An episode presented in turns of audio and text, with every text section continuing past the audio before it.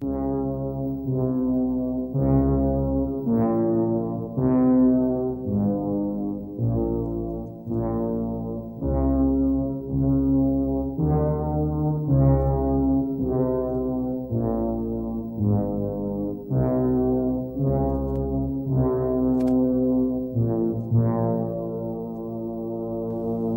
work and no play makes us dull pod boys. I'm Matisse Van Rossum, and this little pod of mine, I'm gonna let it shine. Uh, I'm Ben Sheets. I am the the caretaker for this episode. You've always been the caretaker. I'm Cleveland Mosier, and I'm drinking that red, red rum. And today we're joined by a very special guest. We are joined by Katie of Lambley Optic. Hi, guys. So excited to be joining you here on the Pod People podcast. And I'm not sure about you, but I've been experiencing all kinds of shining around my recent watchings of the new 4K transfer. Oh man, what a transfer. We all just saw this movie recently on the big screen, which was extremely exciting. Yeah, well, I know you've seen it on the big screen before, Tease. Yes. Uh, this is the first time I've actually seen it on the big screen, which was a really cool experience. But even more than that, I know this is the first time you've seen The Shining, period, Cleveland. Yes, I was very lucky and uh, got to see it for the first time on the silver screen. I'm very glad for it. That's the way to do it. Carolina Theater did a great job with the presentation of that film. Everything went off without a hitch, and that new transfer looks so good. Yeah, I've loved every Yeah. showing they've done. Absolutely gorgeous.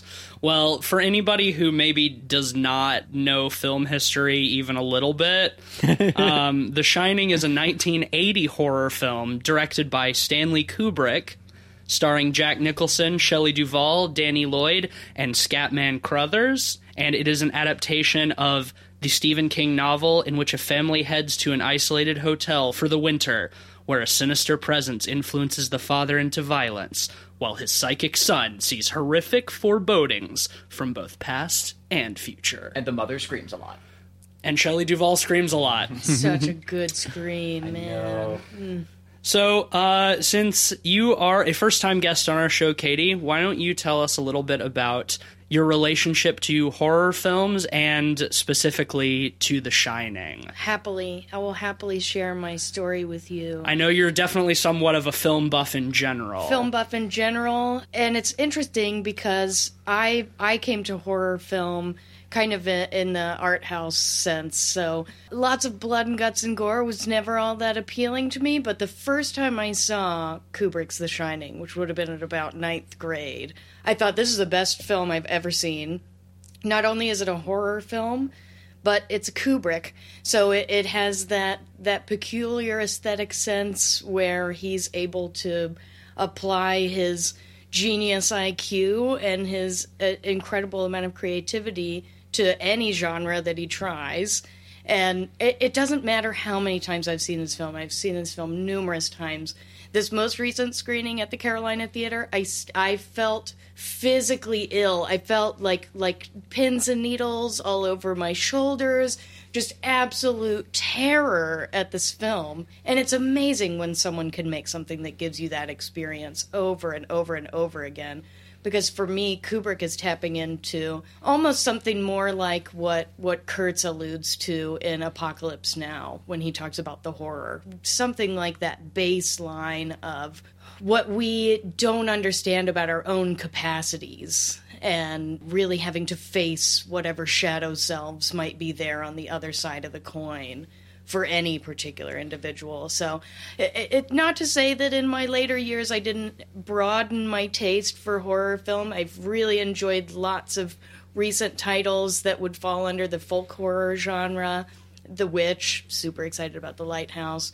Um, That was our last I thought was episode. awesome. Oh, good. Yeah, it was really good. Awesome. That's really interesting, though, because uh, I recently was watching a little interview with uh, Kubrick's wife. She was talking about how Kubrick explained the desire to make this movie as a movie where it was so scary that people could get their money back if they could sit through all of it without leaving. I don't know if it quite hits that point, but I think it is horrifying and it's one of the scariest movies ever. And I think what makes it work, going off of what you said earlier, is a lot of the ambiguity of what it's going for. Um, where a lot of, you know, cheaper slashers and stuff like that will almost over explain the threat in the movie. This keeps it very unexplainable in a lot of ways. I think what's interesting about it too is that though Kubrick is definitely no stranger to horrific concepts, this movie is his only dive into just like a straight up horror film. And I think that he proved that he can fucking excel in that just as uh, every other genre that he's tried his hand at. Uh, his meticulous nature is all fucking over this movie, and it, it really, really uh, enhances the uh, intensity of the the performances and the location as well. Well, one of the biggest travesties when this film originally came out is it just didn't get a great reception. You know, it didn't do super well in the box office. Didn't do super great critically either. Uh, some big publications had some negative reviews for it. And even Stephen King said he, you know, hated this adaptation. Which, I mean, in fairness, a lot of horror movies we consider classics nowadays, stuff like The Thing, for example, don't do super well when they first come out. They only gain their acclaim over the years. later but years. It, it it's such a travesty that we didn't get any other Kubrick horror movies because I think The Shining really shows how strong he is uh, tapping into these ideas. Well, you know, he could be a Woody Allen and just be crapping out a new film Just every make the year, same movie over but and one over thing again. that's so lovely about Kubrick is that he would take his time with his Oh, films absolutely. so that he could be meticulous to every possible detail and have as much creative control over production as possible, which it was well deserved. But when it comes to things like critical reception, for me, I just think back to people like Van Gogh. You know, when it when it's a great artist who's doing something new, people aren't always going to receive that well when it's something that they're completely unfamiliar with. To me, The Shining still seems fresh now. So to be an audience member in 1980, I I don't know how I would have been able to handle myself. One of my favorite aspects of this movie is the absolutely fantastic uh, production design.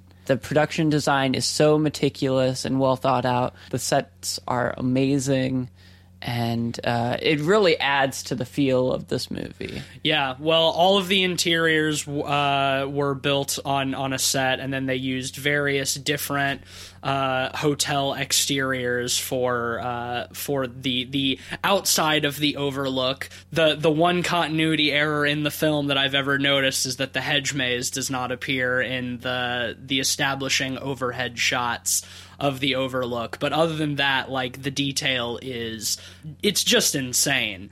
And I, I was reading that Kubrick insisted that they shoot the script in chronological order, so they had to have all of those sets built and lit at all times to the extent that uh, Indiana Jones and was it Raiders of the Lost Ark? Maybe I don't remember the date on that. Uh, had to postpone its development because The Shining took up all of the space at the at the studio where they were shooting. They had to completely shut down production of all other films until Kubrick was finished. And notoriously, he said that that it would take six months, and it took almost a year to shoot, Yeah, well, this movie like is Kubrick does. pretty infamous for having an insane amount of takes, you know, 40, 50, 80 plus takes for a single shot. The Poor uh, Shelley Duvall. the here's Johnny uh, shot where he breaks into the bathroom, they broke 60 doors for that Oh single shot. Six. 60. That's absurd. But you know, for all her suffering, Shelley Duvall, that awkward, difficult relationship that she had with Kubrick, he's doing exactly what he needs to do to get the performance that he needs out of her because her screams when that axe is coming through the door, her facial expression as she is losing her shit. Oh, absolutely. I think it's a way to get an authentic performance, much like The Exorcist, uh, William Friedkin shooting a, a gun behind a, uh, an actor's head right before they shoot to freak them out, you know? You get an authenticity out of it that's hard to replicate Yeah, I- artificially. I'd, I'd be curious to know what some of the earlier takes look like and like how they compare. I mean, that being said, like Kubrick treated Shelley Duvall notoriously horrible. I, I was about to say I don't want to justify too much of that. And I won't. Like- she she herself in later years has said though it's an experience she would never want to relive. She thinks that she gave the best performance she could because of what he did. Um, so I mean, at least she feels like it was for a worthy cause. And I mean, her performance is is absolutely incredible. I wouldn't wish it on anybody. No, I mean her hair was falling out. She she got so stressed out that she was losing her hair and had to continue drinking water on set because she would literally run out of tears. She was dehydrating herself to such an extent that she could not cry anymore. They had to keep pumping her full of fluids to to keep the waterworks going, and uh, it's it's insane. It's a little meta, you know, that this is what's going on with her character and her husband and, you know, the most powerful masculine relationship that she has in her in her character's life is then added to by this relationship that she has with the director. Both abusive power dynamics. Yeah. And, Yeah, well, it really explores the ideas of even outside of the events themselves, you still see kind of the lasting effects of stuff like um, abusive relationships, for example. And that kind of plays into the whole idea of the Overlook Hotel. And uh, a term I like concerning it is kind of hauntology. And what, what I mean by that is, you know, even after the horrible events of the the Grady family years ago. You know, they cleaned it up physically. The memories and the ideas and the artifacts of that still exist in the Overlook itself, Yeah. you know, and the whole idea of that plays into the idea of, you know, uh, Jack hitting Danny once, and even though he, you know, brushes it off as not a big deal or an accident, the the lasting artifacts of that and the tension of that continues through the relationship with the three of them and kind of comes to a front in in the film. Sure, it's like um, a resonant trauma. Absolutely, The- exactly. The, trauma experienced in that one moment had its resonance in in the whole family dynamic. Even Shelley Duvall's character is making excuses for Jack. Wendy, when she's sitting down talking to the the psychologist or the you know children's therapist. The ch- yeah, right the, the doctor. exactly. It's like.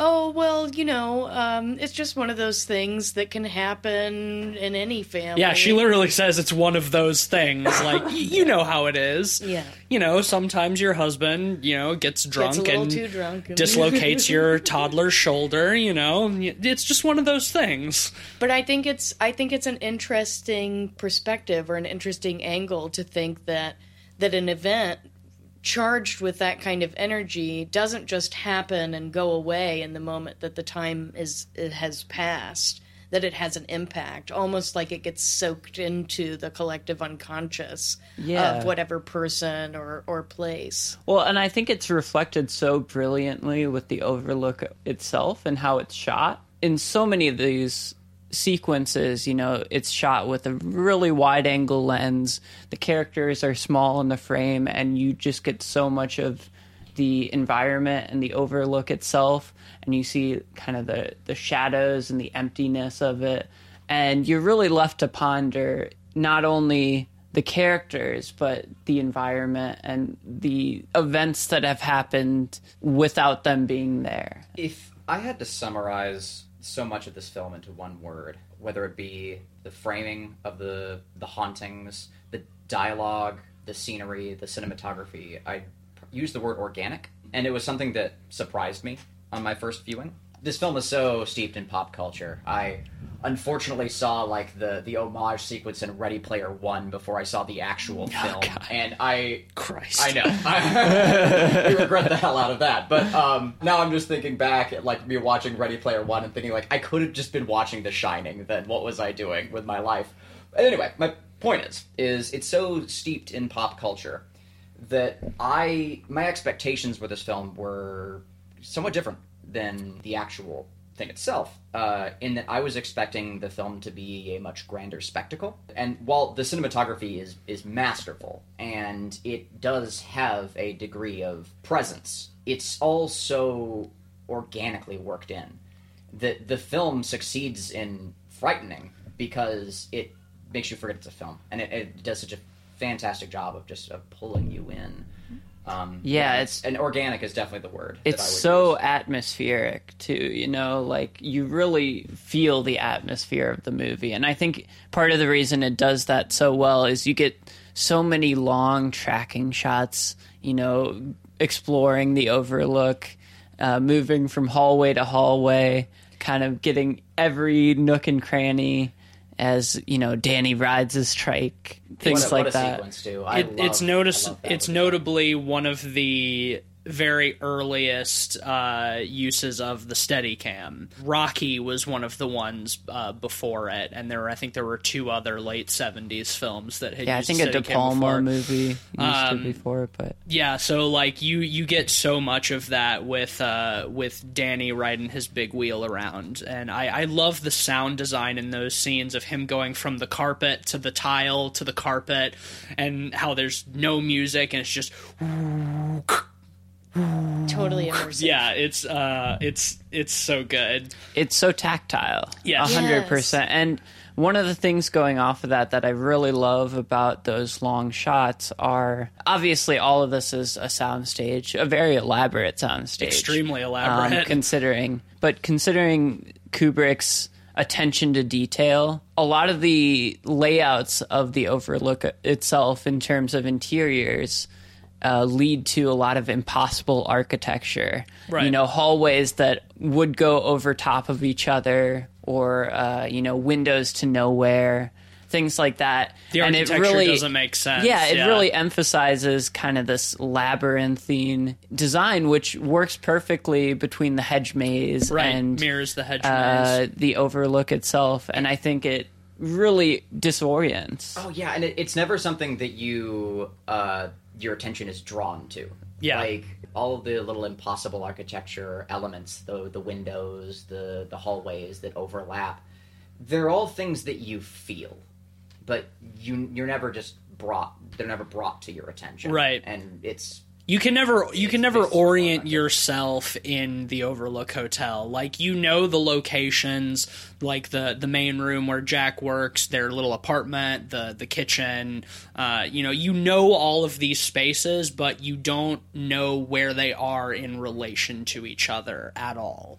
Uh, other than uh, okay, this one's upstairs and this one's downstairs. But how do you how do you find it? I love how invisible it is, though. Yeah. Because until I was watching other people break down that concept of all of the the invisible, uh, you know, doors leading to nowhere, or or the incomprehensibility of the space, that's just something that's felt as an audience member. Yeah. This is one thing I love about Kubrick's filmmaking is that there's nothing on the nose about it. it's all sleight of Un- hand. unless well it's the, the deli- characters don't get lost so you as you as the viewer can't orientate yourself based on the layout of the hotel but it has enough of a logic to it that like the characters are not losing themselves in it you know they always know where they're they're going so it's like you feel like you can sort of latch yourself to them it's like oh okay, oh, okay i'll be all right i'm not going to get lost And because at least this person knows where I they're going definitely do. When I think of of how my mind works It's an through the film, thing.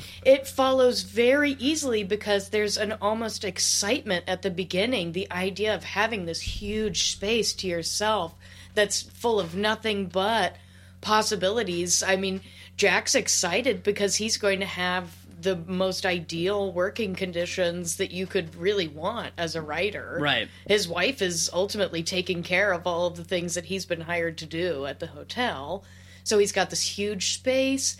Everything is laid out in such a beautiful and kind of grand way.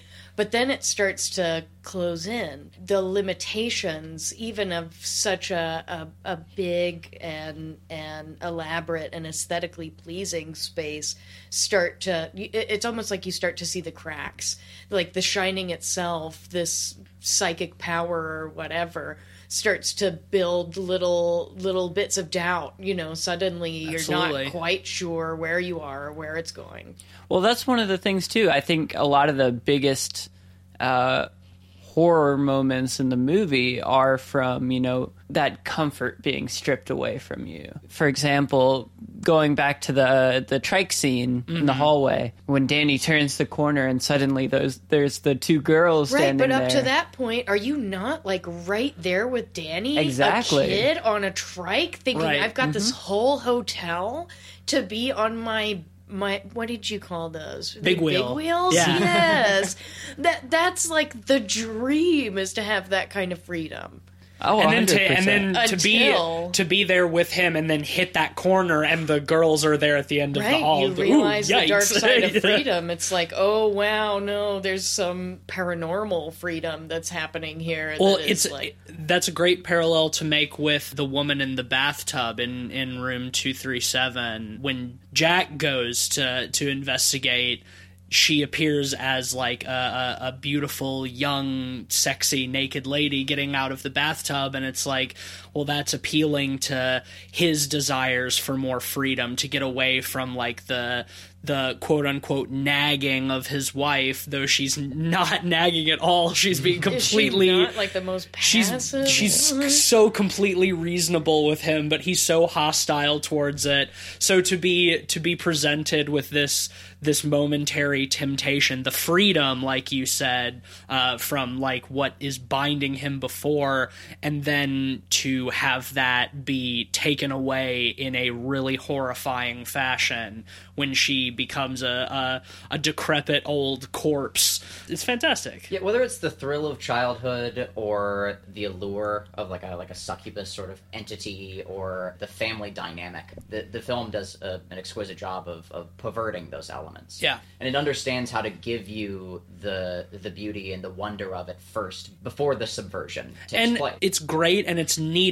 too because it is a horror film but it has an extremely low body count for for horror two people die in the entire film and one of them is jack at the end you know spoilers for uh, one of the most famous movies of all time obviously I, I, wa- I went in knowing half of the and- spoilers. right i mean right you can't, one of the things not- too is it's very it's not full of blood and guts you No. know outside of Oh, the, I mean, the- the elevator elevator. sequence it is me, which is literally that. full Yeah. of blood but it's just blood. Yeah. It's not attached to any particular body. That, to me, is one of the most horrifying sequences Right. I have ever seen in cinema. Because I think in this most recent viewing, I was. I- I made the connection that that blood was almost representative of all the bodies that came before. That's exactly what's- what it is. What's oh. off screen, and just how many people. it's exactly- representative of all of the death that the hotel has seen. Fun little trivia thing on that. That shot was only the third take, which people would be like, oh, wow, Kubrick only did three takes and then he was happy with it. It took nine days to reset between each take. Oh that's insane So it actually took a month of working on just that, sh- almost a month of working on just that shot. I feel like I'm salivating. And they took it on like the- idea of being able to do that and just really dig To in fill an elevator just with the- blood. just Yeah. the right wave to come out of it. Oh, it's it's so good. The way it comes out and hits the wall and bounces Yeah. back onto the, over to the other side. Heavens to bits. The the reason they didn't use the first couple of takes is because Kubrick said it doesn't look like blood. really funny. Well, one thing I wanted to talk about with the scares, uh, just going off of what we were talking about earlier, mm-hmm. is I think Kubrick has a really interesting approach to the scary moments in the movie. Instead of showing the scary moments themselves in sort of a jump scare f- format, almost every time we have a horrifying sequence, he shows the reaction of the character before we actually see what they're looking at. And I think that's really fascinating. It, it almost forces us to put ourselves into that emotion. They do that a lot It, with it primes Danny. you really well. They do that a lot with Danny's visions. Yeah, that yeah. you'll see like the horror on his face before you really see anything particularly horrifying. Well, that Yeah. paired with uh, the punch-ins that they have, I think this movie has some of the best executions of punch-ins of any movie, um, because all the rest of the movie is at such a wide angle that when you get those punch-ins on, you know, for example.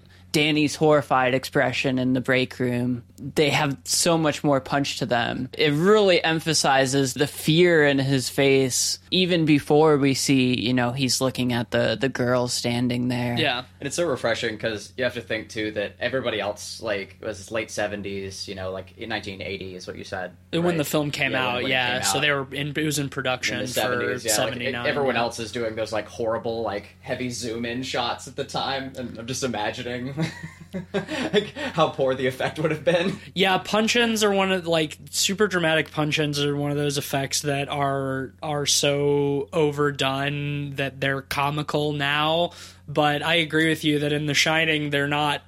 I don't I don't laugh at them like I do at punch-ins in in other Well, in The seventies Shining, they're movies. usually like hard cuts to to close ups, right? Like, do we are there too many like sequences? where There's a lot of like, punches punch-ins. There's some yeah, there's punch-ins. there's quite a few punch-ins of the door with Red Rum of Danny's face. Oh, you're you right. know, Yeah. um, and I It's think just it, so organic. I think Yeah, it it works didn't- so well because the movie is so restrained in having close-ups to begin with, and when it does, it's still with wide-angle lenses. So when it actually has the zoom punch-ins, you know, it feels so much more intense because we don't actually get those close-ups very often in the movie. There's only one shot in the film that I do still find legitimately funny. I laugh out loud every single time, no matter how many times I've seen it. And it's the very slow dolly in on Jack while he's fallen asleep at his typewriter. and he's just going, "Ah! Ah! I find that shot so fucking hilarious It's got, every like- time. It's got legitimately comical moments, though, right? Like Yeah. even even later on in the film, where like when you see Scatman Crothers in his, I, I don't know if it's his house or His his, hotel- bungalow, his bungalow, I and he's got those house. amazing framed nudes on his wall. It's like yeah, this is, with all the big afros. yeah, and Yeah. it's Jealous, like, honestly. There's, there's something to be said for keeping things a little lighthearted so that the audience doesn't just completely Sure. descend into Le- levity's important. I guess I uh, should more specifically say that uh, a shot that I find funny that I don't think is supposed to be. Oh, sure. Um, I think that there's, uh, especially in you know like early stuff with developing Jack's character. You know, he's witty, he's sharp. You know, he's a writer, so like he's got some, he's got some you know funny lines. He's got some eyebrows. is what He's got some. eye- He's got some eyebrows. Jack Nicholson acts with his eyebrows, man.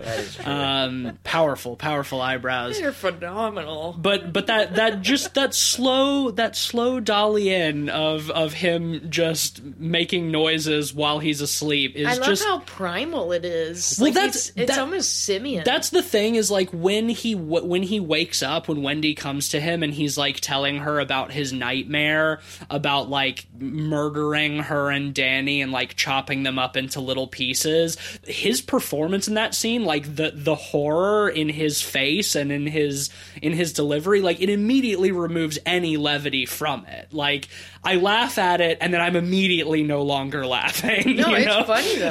Um, but but it's really funny.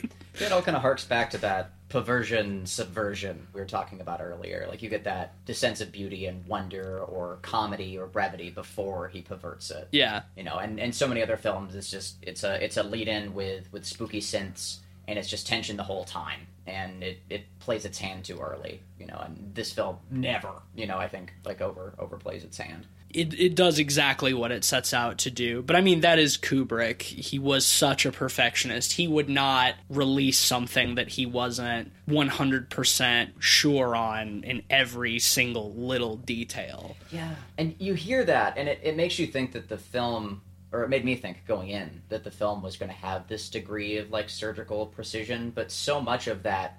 I think attention to detail is an attention to make it look naturalistic. Yeah, Yes. And Sure. that's what I, I But that is where that surgical in. precision is there, is because it works so hard to make you not notice. Basically, I, I think I went in expecting like Wes Anderson horror, and that is absolutely not what I yeah. what I got. And I Don't get me started on Wes Anderson because I could I could start making very unfair comparisons between him and Kubrick.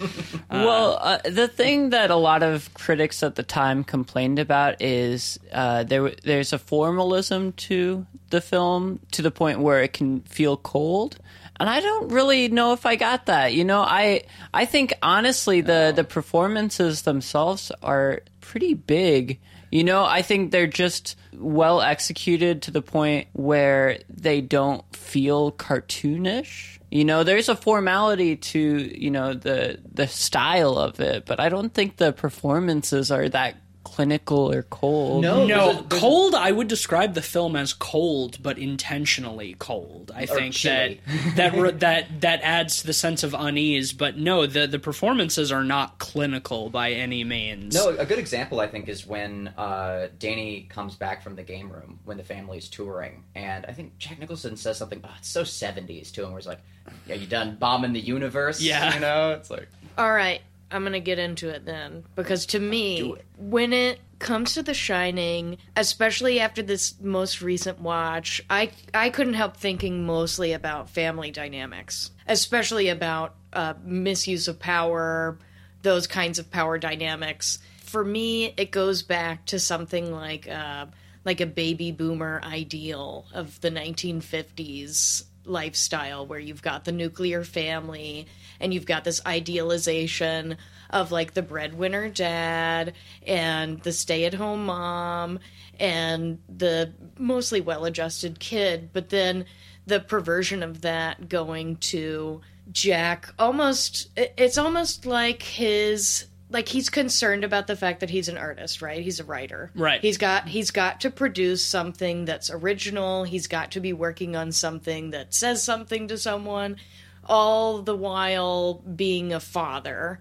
So he's got these various pressures in his life. Not only is he a failed artist, all he can get out is whatever these spirits are able to to generate through his work. But he's also got this incredible amount of tension with his family and that they're preventing him from being able to explore that because it seems like all he really wants to do is to dissolve into this m- almost mythical world of the hotels surrounding him. And Right. He doesn't really want to work. He's completely obsessed with his work. But he doesn't really want to be doing that. He wants to be partying. he romanticizes the idea of being like a secluded hermetic writer who you know goes up into the mountains for the winter and comes back with like a masterpiece novel Well, and part of the reason he goes to begin with is because he's in the throes of a writer's block that we see throughout Right. the film that, you know, kind of elevates some of those tensions. Right. Well, we we know that he's that he's been like a school teacher, but as far as we can tell, he hasn't had any kind of success as a writer. right. Well, He's like he's he's a wannabe writer. He's you know? feeling tension about the fact that rather than producing some kind of of exhibitory work, he's been teaching kids English or whatever. And from the way he treats Danny, I think we can get the vibe that he's not a very good like children's school teacher either. Like He I- was I- definitely not doing that because he wanted to be doing that. we, Yeah, we get the yeah. vibe that that was probably a short-lived occupation as well. Especially when he, he frames it to to Wendy saying like, "Well, you know, what am I going to do when I get Well, back? in Am the- I going to be a mechanic? Am I going to be a whatever?" Because In- in yeah, the- I think your your days of being a school teacher are behind In the you book, he beat up a student, know. so- oh, well, there you go. Okay, there you go. Exactly. Did not know that. that makes great sense. That's why they had to move to that Colorado. That's why they had to move to Colorado eh, because he he beat up a student. What is this toxic masculinity that is that is plaguing Jack? And that's really for me that's that's where the meat of so much of my interest comes from. If it's not in the phenomenon of shining itself, it's in that power dynamics relationship between Jack and Wendy, especially, where Jack is in a position to have to prove his worth as a father, as a breadwinner, as a as a creator, really. And he's failing miserably at it, and he's taking it out on the world that he's got all these expectations laid on him, but he's ultimately a failure at what he's been doing. There's not any value that he seems to be bringing to the world, so whatever expectations there are on him, he's just looking for an escape. Right, and you you see that stereotype I think like in the industry as well. It's the type of person who who wants to be a writer because they like reading.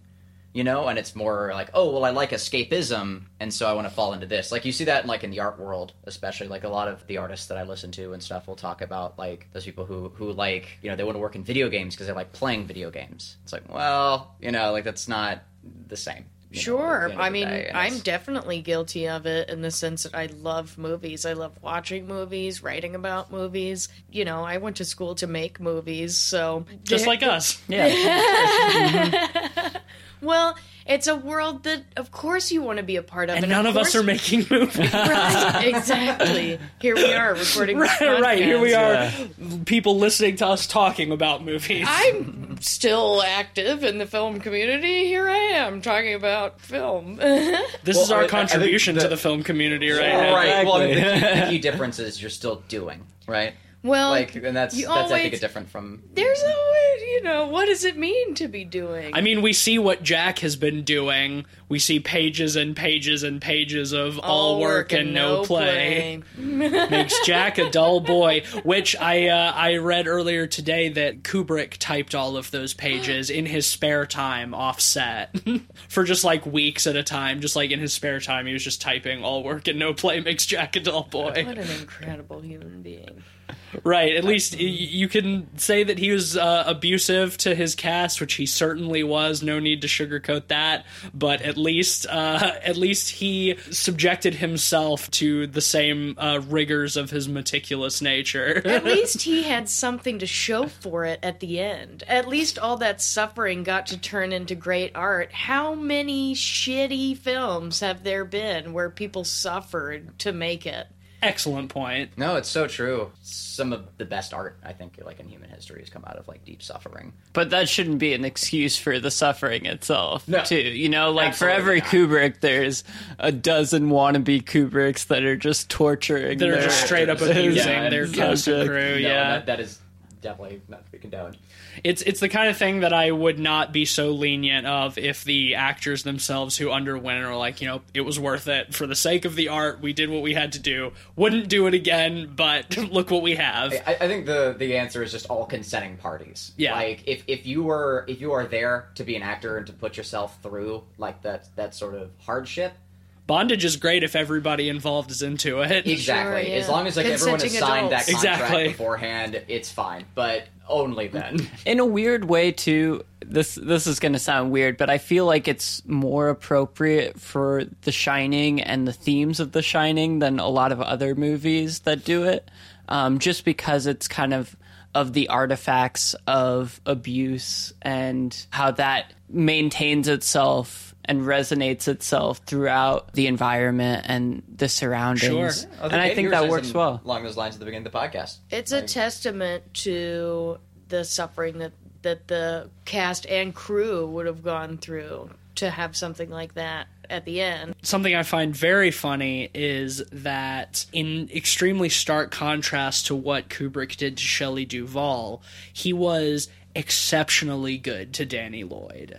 Uh, Oh, I was gonna ask. he Danny Lloyd didn't know that he had made a horror film until he was 17. He was 6 during the production of this movie and they led him to believe that they were just making a drama film and he saw a heavily edited version when he was like 11 that cut out most of the horror and he didn't see the actual cut of the film until he was 17 Wow. but like they Kubrick was super nice to him. They like played music on set to like get him ready for for the different scenes and stuff like that.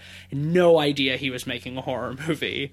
they pampered that little boy. Well, I mean, if you look at Shelley Duvall's character, Wendy is gaslit out the ass. Yeah. That that is her Absolutely. entire existence is having someone pitch a false bill of goods and her trying to make something out of what she's been given. Who knows how they actually got together in the beginning, but seems like maybe it was one of those deals where like, oh, we've got a kid on the way, I guess we'll do this family thing. Right. And she's just trying to make the best of it and be as pleasing of a presence as possible and be as non-confrontational as possible.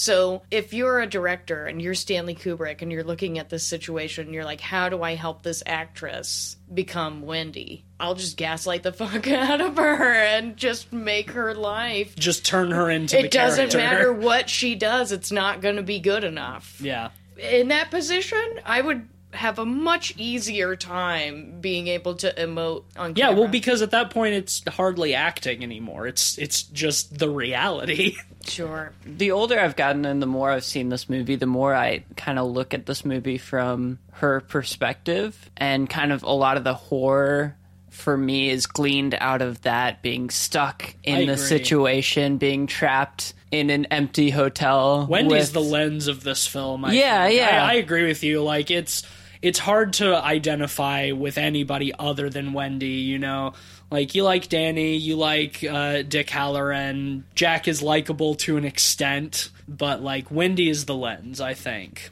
Sure, and she's like a regular. She's just a regular woman, right? Right. She's like a girl next door turn wife trying to do the thing. If you look at that in comparison to the other major female character in the film, the woman in room 237, she's nothing but either a massive idealization of what you get with femininity or what happens to femininity after it ages in in the the most horrifying Right. way. Jack's going into it like this is what I thought I was getting, but this is what I feel like the world is actually giving Right. me. No, it's a very astute observation. It- he deserves it. He deserves the horror that He he, experiences in that moment when he thinks he's got a nubile body in arms, but then there's a decaying. Well, I think I think he I think he deserves everything he gets in the film because the the hotel, the Overlook gets to him for a reason. I love that. if he was it. if he was of a stronger constitution, the Overlook would have nothing to sink its teeth into in the first place. Sure. You know, like it is it is just amplifying his true self. yeah, and its ultimately weaknesses one of too. weakness. Yeah. Yes. Yeah, um, you know, a great example of that is, you know, the hotel is dry, it doesn't have any alcohol, and he's quit alcohol, Jack's quit alcohol, and suddenly in the gold room, But he's not surprise, happy about it. He knows yeah, he knows he needs to be sober. But Well, he's uh, not but he doesn't not he doesn't willfully so. You're gonna Right, love how no. proudly Wendy says five months. Right. Like, during that bit, like, oh, five whole months, you know? Like my life has been a lot better for five months. Yeah. Well, Like, and just, like, but I mean, but she he says, probably like, hasn't because he's probably been him. way more irritable Oh yeah. coming off of not having alcohol for five months. Yeah. And that's what he Also, like, says it's when just five months. Like, when he has his that first. Bad. But but to him, that's a long, Long time. time. Oh, yeah. because when he has his first drink or quote his his ghost drink, uh, he says like, "Here's to five whole months on the fucking wagon." You know, like that has been an eternity to him. Sure. Well, if you've got if you're an alcoholic and you've got that physical dependency Right. on the on the sauce, five months is a really long time. It is. You're not going to be having a good time, and if you need all a that matter to of escape whatever yeah. your demons are, then probably you're not going to be happy about it. or ghosts. In this Man, case. the that fucking scene where he goes to the the bar for the first time is So so good. good.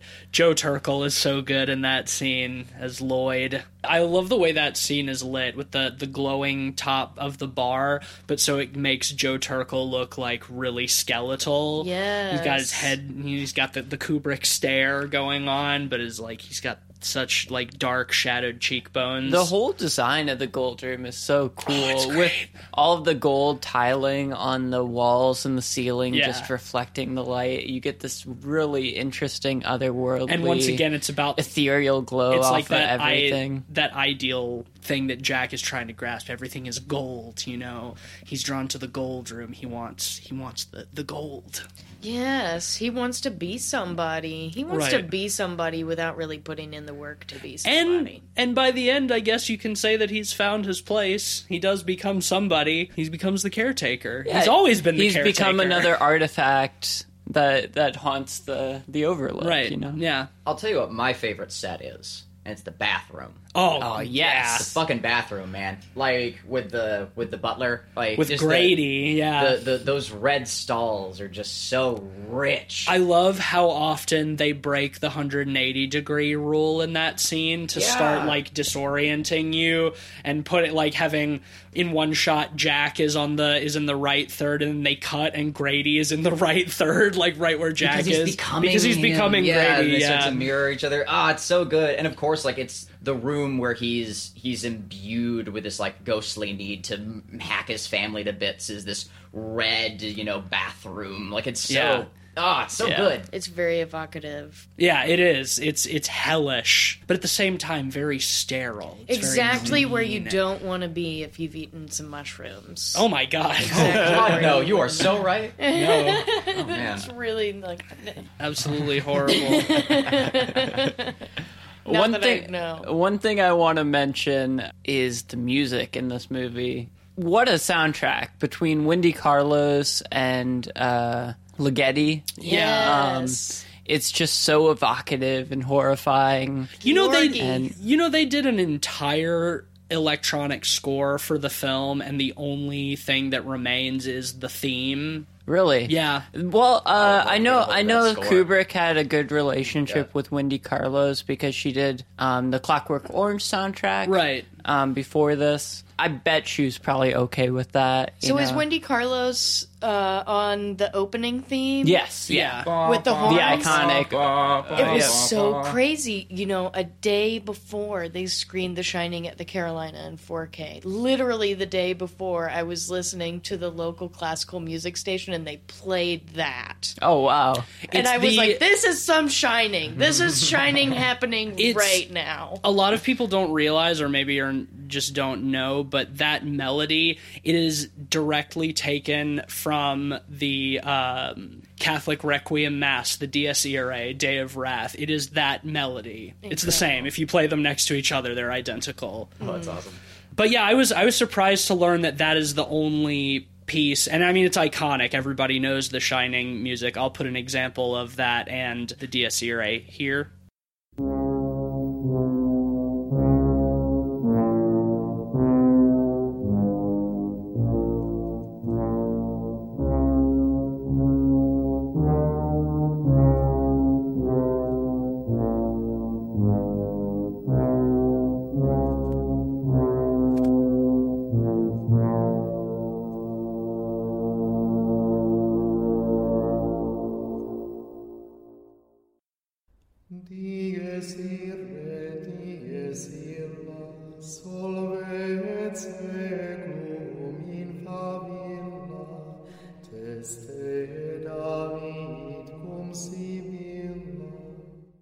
But um, uh, I was really shocked to learn that that was that there was an entire score built around that, and that's the only piece of it that was actually in the final cut of the film. I'm gonna have to give that a listen at some point. Yeah. I, I don't I yeah if I if I hope it is accessible somewhere. I didn't delve into that more, but I would be so curious to hear what the rest of that original score was written for that film. Absolutely. With the the same aesthetic of of that theme uh, as they fly into the Overlook. That does bring me to my one question, I guess, critique that I do have for over this movie, and that is why turquoise font? 70s 80s. I guess so. I like it. It's iconic. It's unique. You don't see it in any other movie, really. It's readable. That's all I care about, really.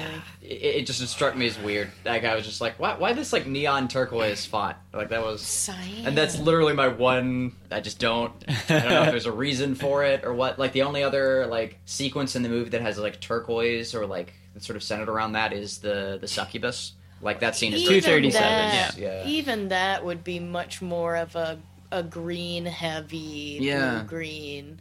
I feel like like a teal.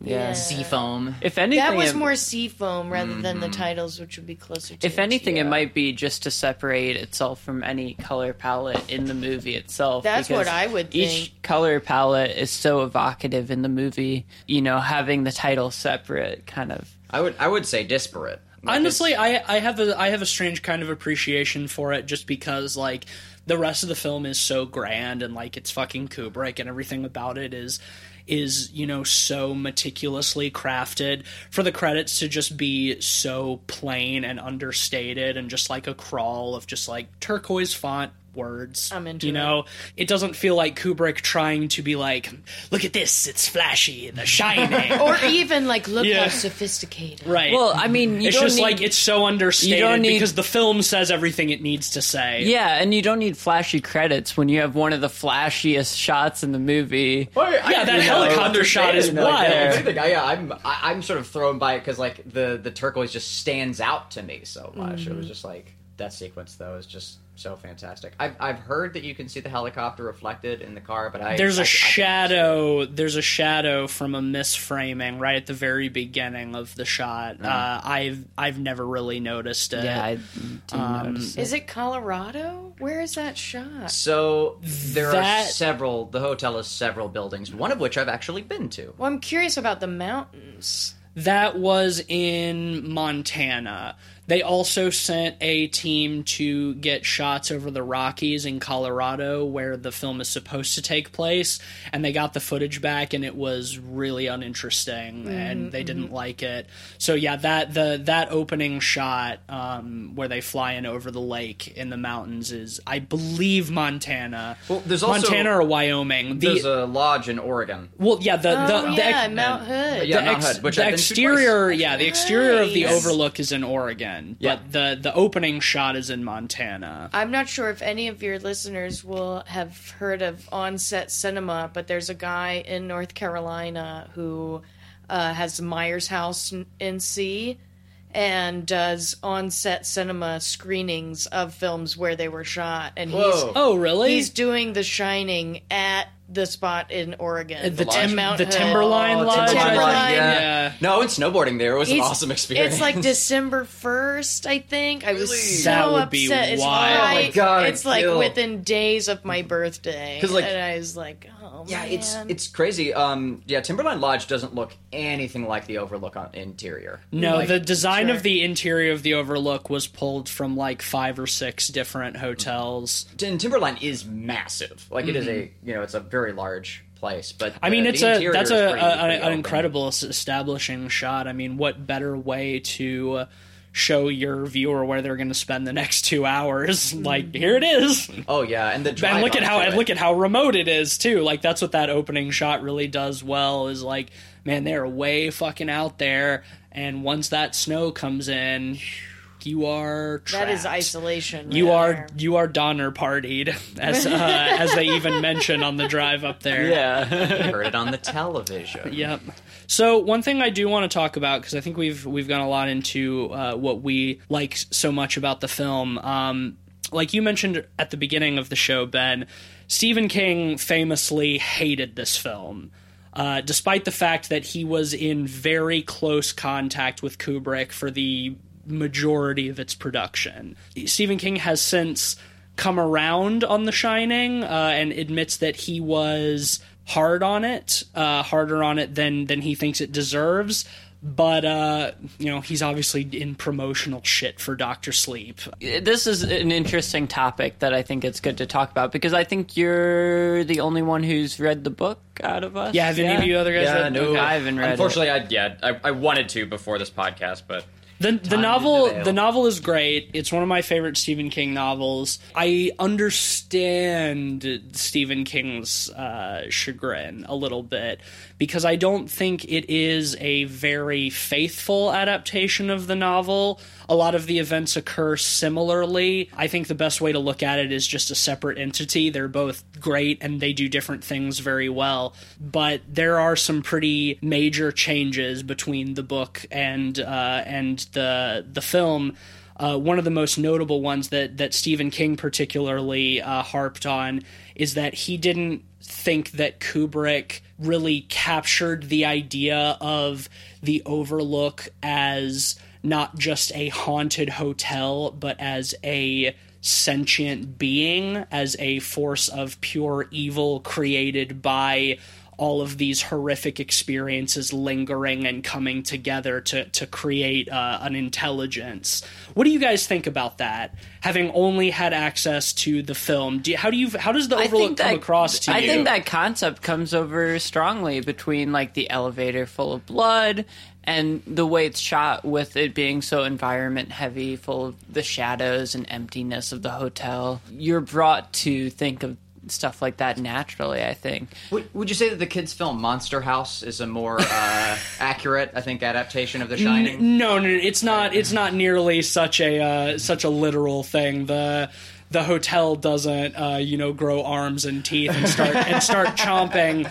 But you know, like Cle- Cleveland, you just you've just read it recently, and you know how Stephen King's kind of thing is like a place becoming an entity. Yeah, and, and how Uh, the man loves him some Indian burial grounds. and uh, yes, uh, which is stated in the both the book and the film that the Overlook was built on an Indian burial Which grounds. I mean, like it has that pet cemetery, of course. That's the whole thing, Uh, Pet the whole, Sematary. is the whole the whole premise. We have uh, the the Overlook is is set on an Indian burial ground, as well as a number of his other his, his short stories. Yeah.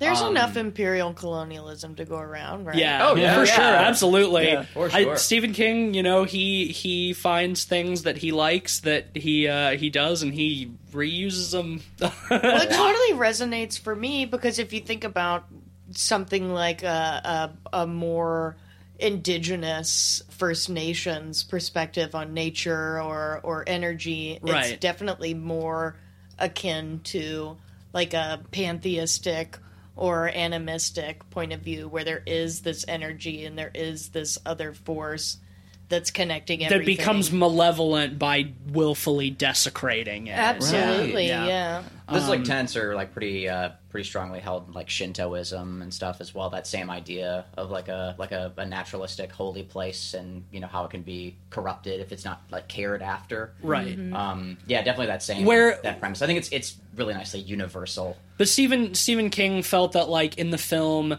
there's too much of it more being like Jack's weaknesses and sort of inequities that are influencing him and making him susceptible and that he just sort of goes mad. Whereas in in the the novel it is like sure Jack is still a recovering alcoholic and he has the sort of violent past and he's hurt Danny before. So like all of that is still there but it's much more of like a direct physical possession of the overlook taking control of him to wreak havoc on his family I've got to say, I I almost prefer the Kubrick version if that's the case, because to me it puts more responsibility on Jack. Uh, for the film i agree with you i think i i love the way that it's handled in the film Well, to me, he's like a stand-in for masculinity generally, circa Sure. 1980. So it was a much better way of actually criticizing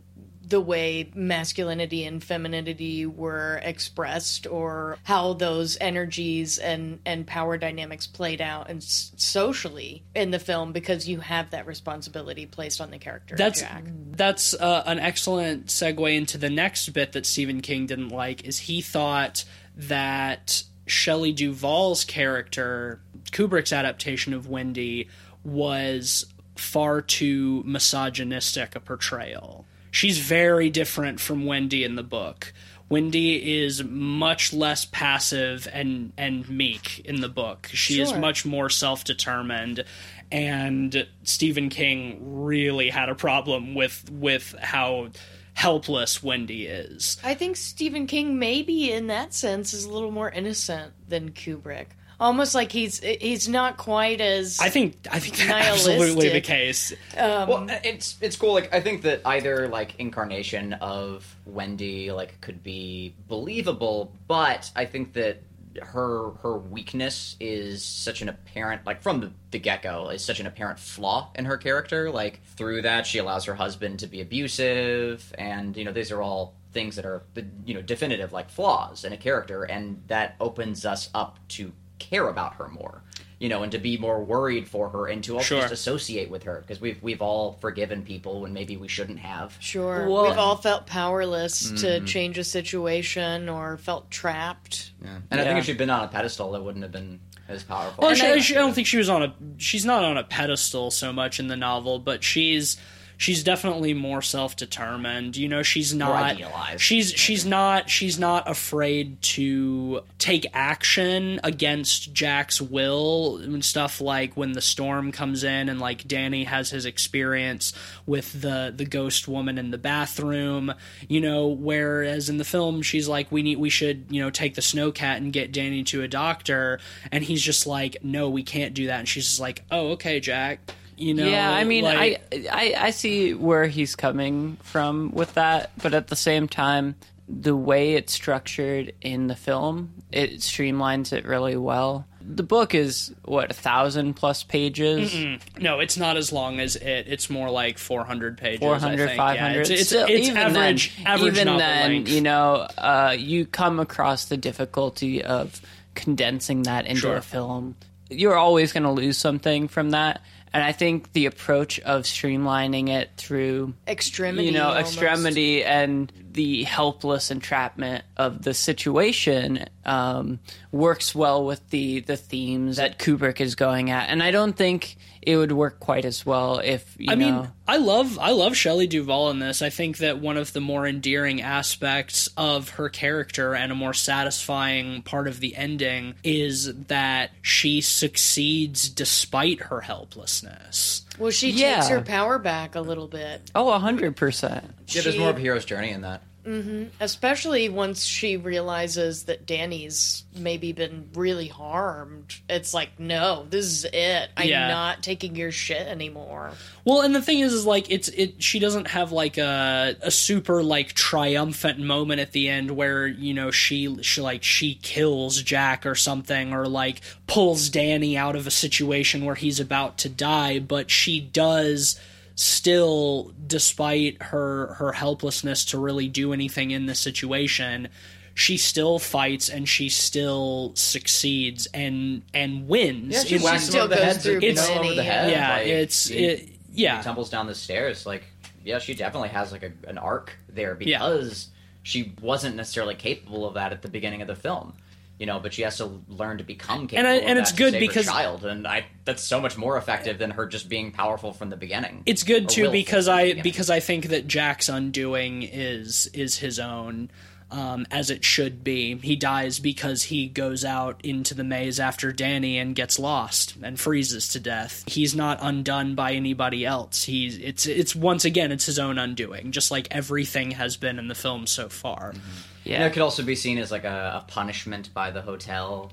Sure, you know, it, yeah, it's an outdoor labyrinth, just like the Overlook is. And One of the- warned too if he doesn't if he doesn't get away with it this time. Another one of the big punish him. differences between the film and the book is that there is no hedge maze in the book.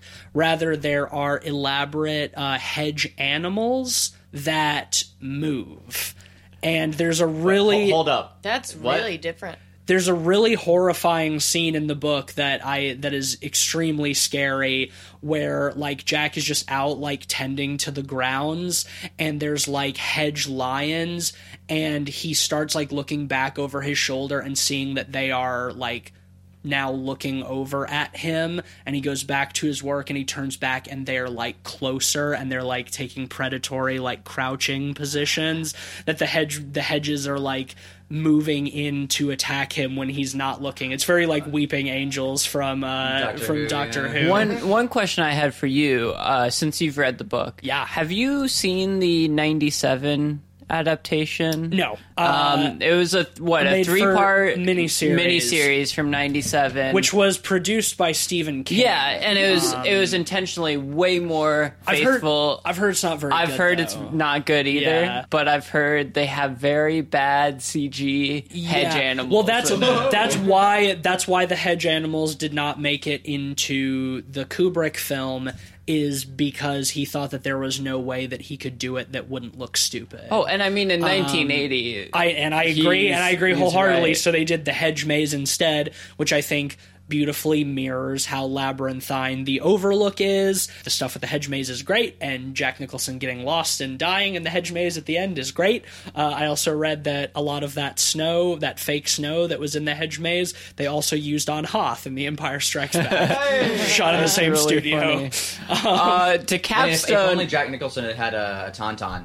Right. Um, yeah, He would have been Cut okay. open and snuggle up. It would, it would have been just fine. you know? to capstone all of Stephen King's complaints, I, I just want to say that I find it so rich that he was complaining so much about the Shining adaptation, and then a year or two later made Maximum Overdrive. Oh my god! Go back and listen to our episode on Maximum Overdrive. Just- it was a blast. no, I mean that's the thing, and uh, and I think Stephen King is self aware enough about that. Uh, I think another reason he stopped shitting on The Shining so much was because Kubrick still had the film rights to The Shining when they tried to make that miniseries. So part of Kubrick's deal with Stephen King was like, "All right, I'll sell you the rights so you can make this TV show, but you got to stop shitting on my movie." it worked. yeah, he did. Uh, who knows how how much he actually still thinks that The Shining is uh, good or bad? But I mean, he sure is out there shilling for Doctor Sleep. Well, I, mean, guess like- he alluded to it a little bit in that extended teaser. right. Oh, I feel so ripped off uh, from the That one was at the gold. Carolina. They said it was going to be eight minutes, and they showed us the same trailer but color graded wrong. Yeah. It was forty five seconds. Really, except it also had that interview with Stephen King, Right. where he's talking about He's like, like, this The Shining is- is faithful yeah. to both the original, Both the movie and the book. Right. Which uh, does bring up an interesting point for me, or I guess a sort of a, a funny analog. Is I was thinking about just how Stephen King's works overall have been treated, have, have you know gotten the film treatment, Sure. compared to say like Philip K. Dick, who the majority of his works don't even have the same title by the time they make it to the screen. Right. Ridley Scott didn't even allow people to read Do Androids Dream on set for Blade Runner. Like they're they're such different films, but the new Blade Runner manages to do a pretty good job of being both faithful to Do Androids Dream and also the the original film. Yeah. And I think it is possible to do an adaptation like that. And if and if it can be done with something that was so dramatically different from the book, I, I wonder like The Shining isn't that that different from the film. Like by comparison, I I, I wonder if it, it's Well, I think part of the There's difference pretty- is Stephen King is still alive and can have a more direct hand on control over that stuff. Um, Well, that that's the thing. I'm trying to keep my expectations pretty low for Doctor Sleep, but it is Mike Flanagan who we've talked about extensively on the show know, with Oculus and with Oculus Hush. and Absentia and Hush, and uh, we did Gerald's Game, uh, which is another adaptation of a King work that he did, and I I really like Mike Flanagan's work. Same. I did read Doctor Sleep. Uh, I thought the book was great. I don't know how the adaptation to film is going to be. I'm gonna try to keep an open mind, but we'll see. the trailer has me concerned. Well, Um, it's the CGI and the eyeballs that really threw me. Mm-hmm. But And it's it's, got it's just like the CG. hedge maze thing. Like you were saying that the eyeballs, like the glowy eyes and stuff, is in the books. Yeah. But the hedge maze stuff is in the books too. You see, like in The Shining, and like that's I don't know. I watched that trailer and I thought anime. You know, it was just like or, or like X Men or something very comic booky. You Well, know, the- like Yeah, glowing it did eyes. look a little bit more like a comic book. to and me. I, I wonder. I think there's I gonna love be- comic booky stuff. I, and I love anime. I'm- so I'm- who's to say? I'm concerned how the villains in this movie are going to be depicted because I think they're very scary in the book, but if done wrong, could be goofy. yeah, I'm, I- I'm definitely condensed I down think to a uh, read it. Sparks no you know film length. Do you think they have enough time to do that well? I think so. Doctor Sleep is not a terribly long book, not longer than an average novel. You know, three four hundred pages. So I think I think it can be done. I like that Ewan McGregor's in it. I like him. oh, so he's so good. he'll be playing uh, grown up Danny. So we'll see how that is. Well, it it brings me back to one of the things that's actually my favorite things about Kubrick's The Shining, which is just that concept of shining, just that ability Yeah. of particular minds to be able to communicate through space and time in that kind of a way and to be able to get those visions. Well, that's what that's what Doctor Sleep does. Is Doctor Sleep develops on the concept of The Shining. All, that that is like its main focus. That is I'm the, really excited about that. which is which is cool. Like there's, I, I know in the trailer they've been making a big deal about him going back to the Overlook, you know, because they have to be like it's a sequel to The Shining, but like a lot of the events of The Shining are not particularly crucial to Doctor Sleep. Like it, it, it very much stands on its own as a, a single story, though it does end with them going back to the the site of the Overlook. Oh, so I'll have to wait till the end. Uh, in, in this case, probably not. In this case, probably not. Uh, who who fucking knows? Well, in the in in the book, The Shining, the Overlook gets blown up at the end because the uh, Wait, what? the well the the main reason he's hired is because it has like an ancient boiler system to heat all of the rooms that has been around Oh, since like the fun. early 1900s. Okay. So every day at certain times he has to go down to the boiler room to like release the pressure so it doesn't build up too much. What you see Wendy doing ultimately when they're the the one time, yeah, that's the only time you the boiler is even like mentioned is you see her doing it at one point in like a throwaway scene.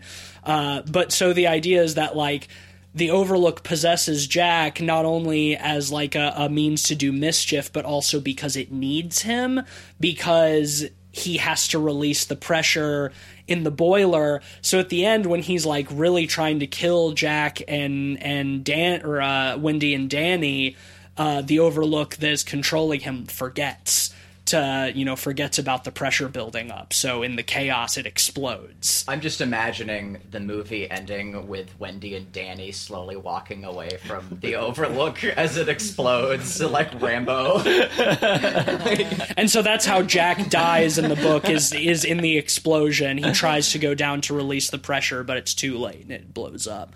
So in Doctor Sleep in the book, there's the Overlook is not there anymore. It's just the site where the Overlook used to be. But as we saw in the trailers, the Overlook is definitely still there in the movie. So he's got to go back and wander those old, old halls, and they're probably going to do way too much. Member this, member this.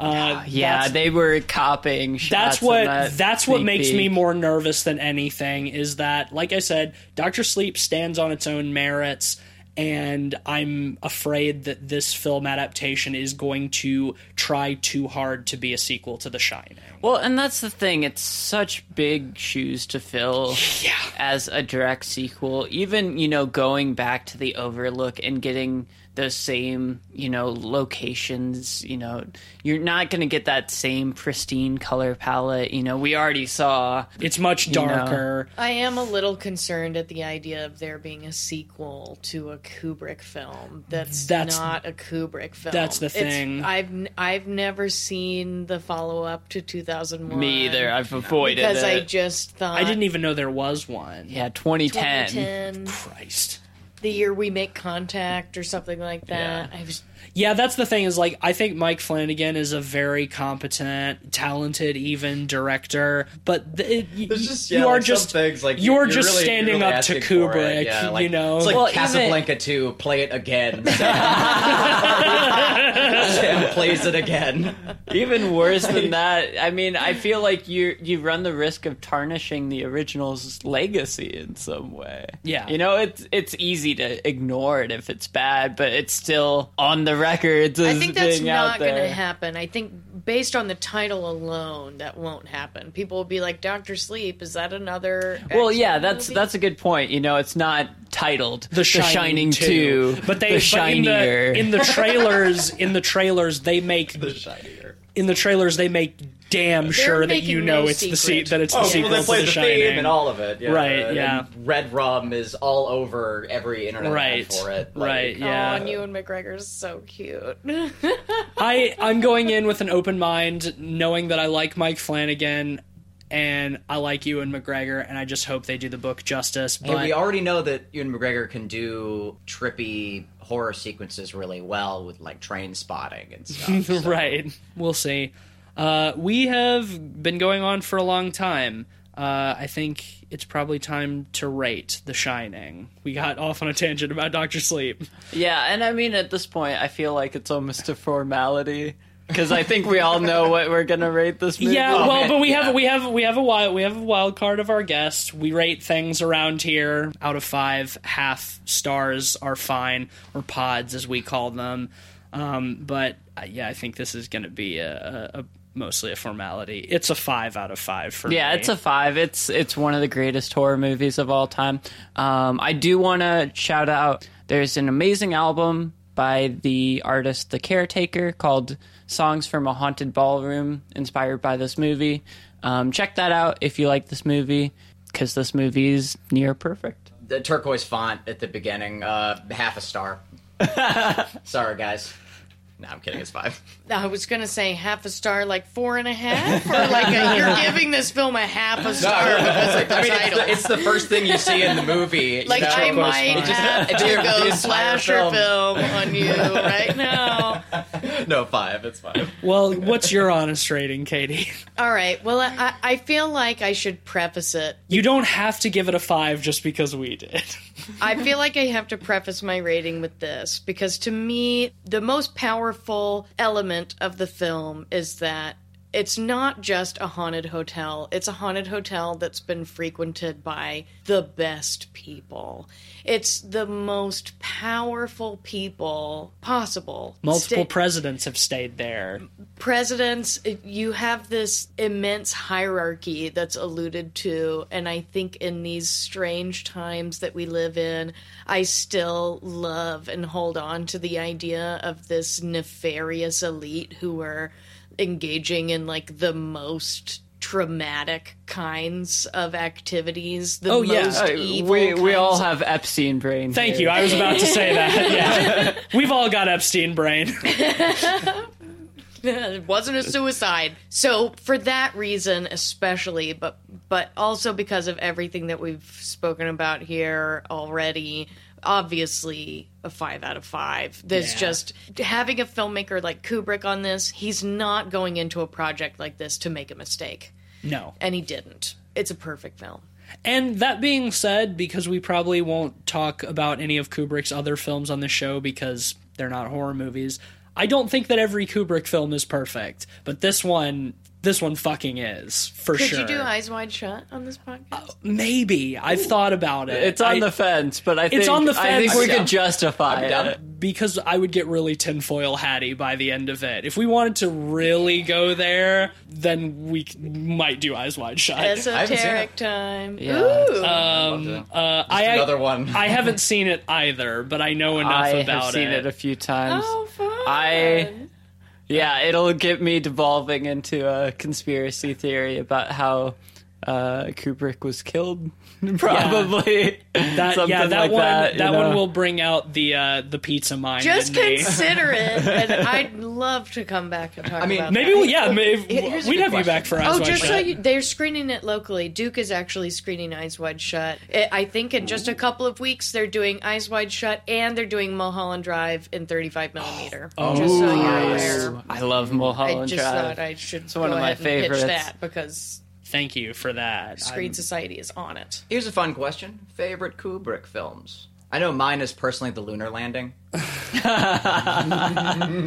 I was wondering That's why a you good asked one. that question. Uh, maybe JK. Barry Lyndon or Paths of Ooh. Glory, one of the two. Barry Lyndon's one of my least favorite Kubricks. I uh That's a dark horse, man. I uh yeah, The Shining is probably my favorite that I've seen. I also really like Full Metal Jacket. Oh, well, I guess we're going to be a well rounded group then because my favorite film ever for maybe 10 years was Apocalypse Now until I saw Kubrick's Lolita. One I still haven't seen of his. I have not seen all of his stuff. That was once probably mine. It's good. I've seen it. Yeah. You know, they're all, I love, I would like to say I love all of them equally because I really do love every single Kubrick film. But when I saw Lolita for the first time, I think some it was like a like a dam that broke inside my head and I just couldn't get it out of my head and there's something about Kubrick in black and white because he was a photographer before he was a filmmaker, his respect for chiaroscuro and gradation in the frame, it, it just.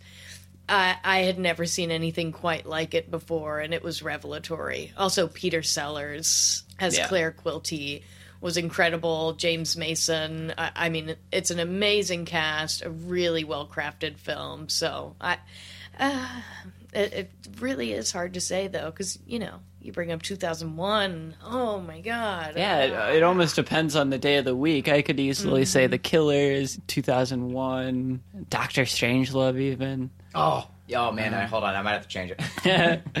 That was a, an the wardrobe. interesting discussion question there. Yeah. uh, Spartacus. Spartacus. I'm Spartacus. it's So- actually a great film. That's our third unanimous five out of five in a row.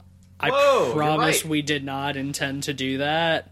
I'm not going See to. Doctor uh, Sleep can right. Oh, well, that's the thing. Is like I'm, Oh I'm- no. in that train roll. I feel like it's unlikely that we'll have a fourth in a row, but maybe Doctor Sleep is the best movie of 2019. All right, yeah, let's. Uh, man, that's another thing too. It's like it's it's going against some pretty big contenders for like what what else I've seen on the big screen. It's been a this year. strong year for horror. maybe one of the strongest. Cleveland and I were talking about this the other day. Maybe the strongest year for horror ever. Like you get you have years where like two things come out after each other, or just you know, Like, a couple I- of great It's films, definitely a contender. I can't. you know, with- I can't think of another another y- single year that has had this many incredible horror. What was it? And like I know- Climax, Us, Climax! Midsommar, Midsommar Oh, Lighthouse. It just oh. doesn't Yeah. stop. Ready or not. Ready or not, like Yeah. just like so many like bangers, like absolute bangers. Well, and that's the killed thing. me, I've started to build Sure, it's really good. my best of the decade horror movie list for the end of the year for our episode. There's many a good chunk of them just from this year. And Yeah. it feels weird putting that many, but I think it's just evocative of how quality this year is. this this year and like and like 2016 was another year like that too because 2016 had like Raw and The Witch. The Uh, Witch, oh my God. yes. And it follows like right before. It Follows was the year before. Just the last half of, of this decade has been so incredibly stacked. Uh, but we'll talk more about that in our best films of the decade Yeah. episode at This the end year's of not this even year. over yet. It's not. This episode needs to be about at its end because I still have to edit this. But before we go, we have to get paid. So Cleveland, why don't you go on over to the sponsor shelf? Yes, sir. And uh, pull us down uh, a sponsor for this week. Yeah. So um. Okay, here we go. Got a nice, got a nice re- relevant sponsor for us this week. Okay. You ever, uh, have you ever uh, burnt toast in your house? Well, I'm sure. I've had a Everyone stroke has. before, yeah. Yeah, yeah. You ever, uh, uh, speaking of strokes, you ever uh, murdered your whole family before? Once or twice. It can happen to any of us, really. Well, worry no longer. Uh, get get the smell right out with uh, Canley Stubrix, Kubrick in a can. Make that shine, shine away. Get it out of here with what did I say? Canley Stubrix, Stubrick in a can, or whatever the fuck. Make that shine. Stop shining. The world doesn't need to shine anymore. All right. Well, that'll bring us to the end of this week's episode. Thanks for that, sponsor. if you liked this extra beefy, extra special episode and that fantastic sponsor, uh, go on down to Apple Podcasts or wherever else you get your podcasts and smash the five stars and leave a nice review. Review us like you would review Kubrick because we truly are the Kubricks of the horror podcast. We, we did record this podcast 147 times until we got it right. That's why it feels so natural. I broke 12 chairs in the sitting so long to record this podcast. Here's Johnny. So take that into consideration when you leave us a, a rating and review, uh, because it does not come cheap. uh, on our mental states to provide such quality programming as we do.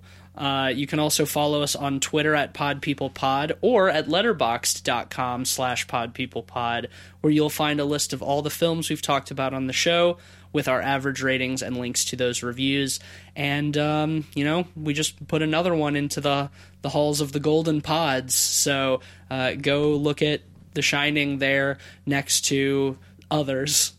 Just insert that DJ Khaled Jeff. Another yeah, one. another one. Another one. Speaking of another one, you can follow me on Twitter at Mr. Van Awesome. I'm on Twitter at Mr. Sheets. You're more than another one. But uh, you can follow me uh, sometimes shooting for Light Arc Studio, and of course, you can check out our work. It Stares Back on Steam. Uh, just give it a Google. Our ESO is quite good. SEO. Whatever the fuck it is, it's good. It's so good, I don't have to remember what it's called. ESO Speedwagon. Uh, you get it. Uh, Katie, do you have anything that you would like to plug where people can find you or Shameless self promotion? yeah, absolutely. All right, cool. You've earned it. Hey, it's been so fun to be part of the Pod People podcast. You guys are great. If you're interested in knowing a little bit more about what I do, writing about film with an esoteric or metaphysical bent, you can find my blog at www.lamblyoptic.com slash blog. That's lamb, L-Y, optic.com. You can also follow me on Instagram at lamblyoptic. We'll put your uh, link in the description as That's in the So show nice. notes. Hell yes, Thank absolutely. Well, I'm sure that if you go and read uh, what Katie's written, it will be much more coherent than the average episode of this show. uh, I so, don't know. So, it gets a uh, little subjective, is all I'm saying. you know that's okay. Uh, um, so yeah, definitely check that out. And thank you so much for joining us, Katie. It was Yes. a blast. We would sure. love to I have you back again. Would love to talk to you guys more about more movies. I will have a post coming out really soon about Apocalypse Now, covering the new cut, uh, Coppola's final cut of Apocalypse Now. So Fantastic. Keep This- an eye out for that. Episode will be up on Thursday. Oh, sweet. So uh. I don't know if that'll be out by then or maybe. well, I don't give Apocalypse myself soon. apocalypse, Apocalypse soon. eventually. apocalypse. it's coming. We promise. All right. God. Well, thanks everybody for listening, and just remember that if you're gonna chase your son out into a hedge maze, maybe put on a warmer coat. You know. Bring a thread.